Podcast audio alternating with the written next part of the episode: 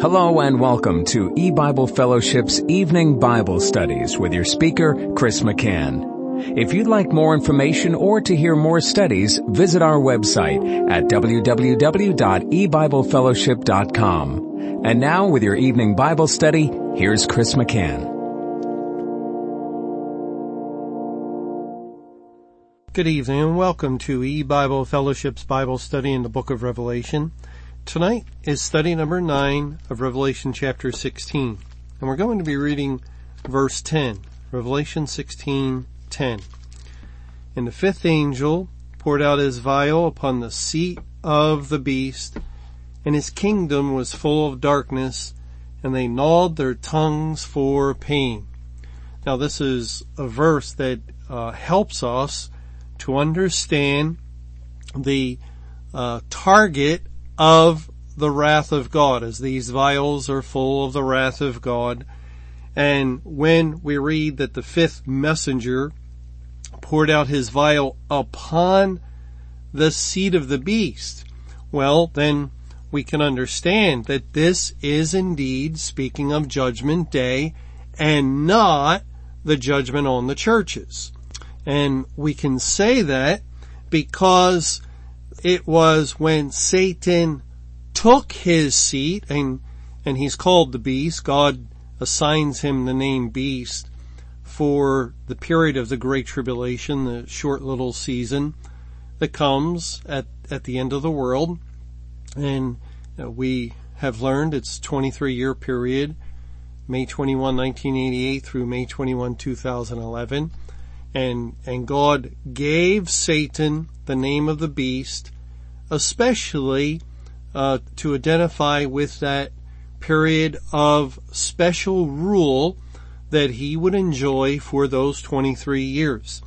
And the, judgment on the church is not um, that the vial of God's wrath is poured out upon the seat of the beast, but the judgment on the church was that the beast took his seat what God is saying here in Revelation 16:10 is a step beyond that. That comes after the great tribulation. The the judgment on the church is the ascension of the beast out of the bottomless pit and the entering in to the congregations where the Spirit of God has vacated and abandoned the church, given it up, and turned it over to Satan for destruction. That's the judgment on the church when Satan sits down upon the seat of rule within the congregations. Now it says in Revelation chapter 13 in verse 1 and 2 and, and I'll also read a little further in the chapter. And I stood upon the sand of the sea and saw a beast rise up out of the sea having seven heads and ten horns, and upon his horns ten crowns, and upon his heads the name of blasphemy. And the beast which I saw was like unto a leopard, and his feet were as the feet of a bear, and his mouth as the mouth of a lion, and the dragon gave him his power and his seat and great authority. And then go over to verse five, and there was given unto him a mouth speaking great things and blasphemies, and power was given unto him to continue forty and two months. And he opened his mouth in blasphemy against God to blaspheme his name and his tabernacle and them that dwell in heaven. And it was given unto him to make war with the saints and to overcome them. And power was given him over all kindreds and tongues and nations. And all that dwell upon the earth shall worship him whose names are not written in the book of life of the Lamb slain from the foundation of the world. So we see the beast with his seven heads and ten horns is given rule. It, it, it, says it was given unto him to continue 40 and two months, and that 42 months represents the complete period of the Great Tribulation, the entire 23 years in actual time and it was given him to make war with the saints and to overcome them, and power was given him over all kindreds, tongues, and nations. So he not only uh, enjoyed great unprecedented rule within the churches, as now he ruled over all churches in all the world, where before Satan infiltrated churches and and could rule over a congregation or could rule over a whole denomination, but never the, the church entire. Not until it was God's plan to end the church age and then to turn it over. And that's what God did. And that's when Satan enjoyed this dominion, this rule over all the churches as well as in the world over all kindreds and tongues and nations. Now he had, he had one dominion over the world when he deceived Eve and Adam into disobeying God by eating the fruit of the forbidden tree. But, but still God um, kept restraints on men to a large degree all through history. The Spirit of God. Remember we read that in in 2 Thessalonians 2, the mystery of iniquity doth work. And the mystery of iniquity is that men are desperately wicked sinners, and yet, uh, for the most part, all through history there was tremendous restraint shown by men. That is, they, they observed marriage to a large degree.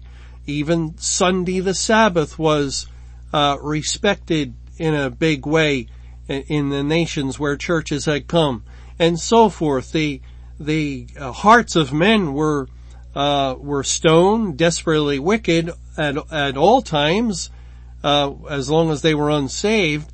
Yet the Spirit of God worked in the world, holding back the tremendous iniquity and sinful nature of man to a large degree. Now we know that because at the time of the end, God lifted his hand of restraint, not completely, but uh, more and more as the Great Tribulation progressed and now into the day of judgment, and we can just see the evidence of it all around. The uh, desperately wicked nature of man is uh, much more prone uh, to be seen and and the evidence of his his um, iniquity is everywhere in the world. It has uh, multiplied tremendously. The hearts of men have grown cold. Iniquity abounds all over the earth because God loosed Satan and to increase his rule over sinful mankind well, God allowed the sinners to commit greater sin and more sin and, and to multiply sin and that gives uh, or pays homage to Satan who rules over them. But, but anyway, Satan enjoyed this tremendous uh, increase in his kingdom uh, concerning the dominion he had over the unsaved of the nations and now over the churches for the 23 year period. Now we also read in 2 Thessalonians chapter 2 God's language concerning the loosing of Satan in 2 Thessalonians 2 beginning in verse 3 let no man deceive you by any means for that day shall not come except there come a falling away first, and that man of sin be revealed, the son of perdition, who opposeth and exalteth himself above all that is called God or that is worship, so that he as God sitteth in the temple of God, showing himself that he is God. And, and there is a reference to Satan, um, there called the man of sin, the son of perdition, that sits in the temple of God showing himself that he is God, the seat of the beast. Now Satan has the whole world, or had, uh, under his dominion, all the unsaved, yet we can understand that the church was the crowning um, uh, glory uh, of of his wickedness uh, because he had always wanted to be like God. That was the whole point of his rebellion to get man, the creature created in the very image of God. Imagine that to have man who is patterned after God himself to bow down and worship me, uh, Satan, who was an angel, a fallen angel, well then he could be like God. And, and, and that has always been his desire. He, he, uh, in, in, his fall, he exhibited tremendous pride and arrogance and um, uh, just uh, a pompous nature that he desired the uh, the the glories of God. He wanted the power and the authority and the rule and the dominion of God. He wanted to be his creator. He did not want the creator to rule over him, but he wanted to usurp the position of God and himself become God. What a, a terrible sin this was. What an ugly, awful sin.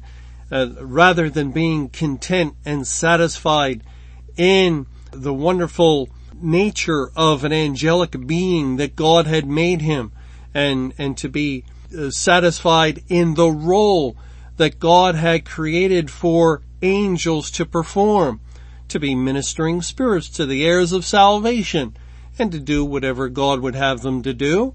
God uh, uh, God created them for this purpose, but that wasn't sufficient for Satan and uh, he took with him a, a, good number of other angels that fell and they became these terrible demons and and uh, they they look at the uh, awful situation they've made on the earth and and uh, there there is no goodness in Satan or in his rule of any kind.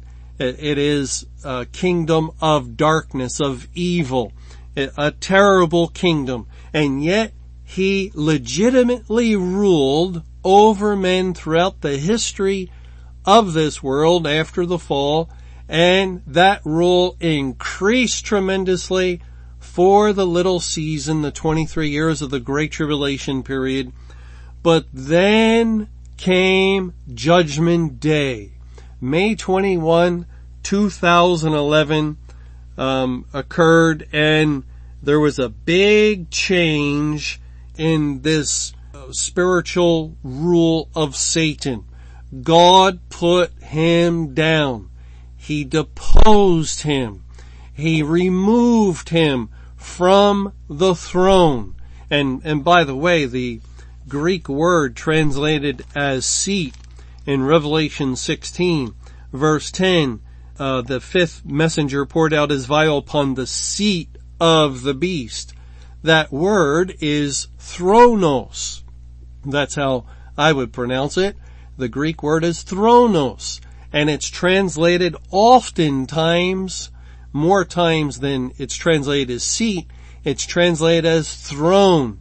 It, it is the word that speaks of kings and their throne. It's the word in Hebrews 1 verse 8 that says, Thy throne, O God. It is a word found often in the book of Revelation, translated as throne. In Revelation 4, in verse 2, it says, And immediately I was in the Spirit, and behold a throne was set in heaven, and one sat on the throne. That's the same word as, as seat. And, and so we can understand that God is saying the fifth messenger poured out his vial of the wrath of God upon the throne of the beast, the throne of Satan. Now God didn't touch him. God left him be uh, throughout the uh, duration of the Great Tribulation period. Why would God harm him? Why would God impede the destructive progress he was making in destroying the churches? Why would God fight against him when God's the one that loosed him and God's the one that commissioned him to go forth and to destroy the churches. And that's something Satan is excellent at. He is very good at destruction. And he's, he's sort of like a zealous Jehu when given the task of slaying kings, the king of Israel and the king of Judah, well, he, he could do that very well. When given the task of obeying God, well, Jehu could not do that at all. And that's Satan. Yes, he can, he can do God's bidding. He can destroy the churches. And, and so God loosed him knowing the evil intent and nature of Satan and exactly what he wanted to do in being like God, knowing precisely that he would immediately head for the churches and, and try and accomplish his great desire of ruling like God. And so God allowed him and, and God used that as a form of judgment on the congregations of the world for their disobedience, for their unfaithfulness, and, and so forth. Alright? You, you won't listen to me, and, uh, you have disobeyed my commandments, and, uh, in actuality, in disobeying my commandments, you have been obeying the enemy, you have been serving the lie rather than the truth, and therefore, in effect, serving Satan, so I'll I'll, I'll permit Satan to come rule here since you desire to serve him anyway through deceit and through falsehood and through perversion of the true gospel. And I'll allow Satan to take his seat in the temple and I will depart since that's really your uh, deep down desire. You, you, you don't want to obey the truth of my word. And, and so God gave them a judgment very fitting, very appropriate for their disobedience over the course of many centuries, and he allowed Satan to rule, and Satan relished the opportunity. It was such a, a great thing for him to finally be like God. The, his pride must have gone through the roof and and yet the time came, just as it did with King Nebuchadnezzar of the Babylonians, God commissioned Nebuchadnezzar to bring judgment on Judah. And for 70 years the Babylonians were victorious and the Jews were captives in Babylon. Yet God had foretold that at the end of 70 years he would then punish the king of Babylon and that nation for the things they had done to his people. Well, on May 21, 2011, at the end of the Great Tribulation period, the end of God's uh, period of judgment on the churches, Satan had now accomplished the purpose, the task that he was given, and he served no further purpose and, and God then immediately turned to him and his kingdom of all the unsaved and brought judgment to them. And Satan's judgment was get off that throne. You are no longer the ruler in the congregation. You are no longer the ruler of these people of the world of the nations. You are put down. You are deposed. You have been defeated. For I have saved all of mine elect. I have uh, won the war and now it's time for you to be punished and for you to suffer wrath. And we see this, for instance, that this is God's plan in the book of Daniel in Daniel chapter 7, beginning in verse 9. says, I beheld till the thrones were cast down, and the Ancient of Days did sit, whose garment was white as snow, and the hair of his head like the pure wool. His throne was like the fiery flame, and his wheels as burning fire. as a fiery, a fiery stream issued and came forth from before him. Thousand thousands ministered unto him and ten thousand times ten thousand stood before him. The judgment was set and the books were open. I beheld then because of the voice of the great words which the horn spake. I beheld even till the beast was slain and his body destroyed and given to the burning flame. As concerning the rest of the beasts, they had their dominion taken away, yet their lives were prolonged for a season and time. I saw in the night vision, in the night visions, and behold, one like the Son of Man came with the clouds of heaven, and came to the Ancient of Days, and they brought him near before him. And there was given him dominion and glory and a kingdom, that all people, nations, and languages should serve him. His dominion is an everlasting dominion, which shall not pass away, and his kingdom that which shall not be destroyed. In this passage we find some fascinating tie-ins with what is happening today in our present time of judgment day. Now we can see that Daniel 7:10 speaks of judgment day. The judgment was set, the books were open. And that relates to Revelation 20 where God speaks of opening the books at the judgment throne. And then it refers to Satan and says the beast was slain and his body destroyed and given to the burning flame, which reveals to us that on May 21, 2011, God judged Satan. Oh, that, that's tremendous news. That's wonderful. Then does that mean Satan no longer exists? And the answer to that question is no, it does not mean that. God officially removed him from all rule in the church in the world. And the Lord Jesus Christ, as we see here in verses 13 and 14 of Daniel 7, then takes over the rule he, he takes the dominion that the beast had been given and he begins to rule and uh, elsewhere we learn that Christ rules with a rod of iron in the day of judgment. It's not a beneficial rule. It's not for the good of the unsaved. He's ruling in wrath. But, but nevertheless, Satan is said to be destroyed at the judgment commencement, and that would be May 21, 2011. Yet notice in verse 12, it speaks of the rest of the beast, and it says they had their dominion taken away, yet their lives were prolonged for a season and time.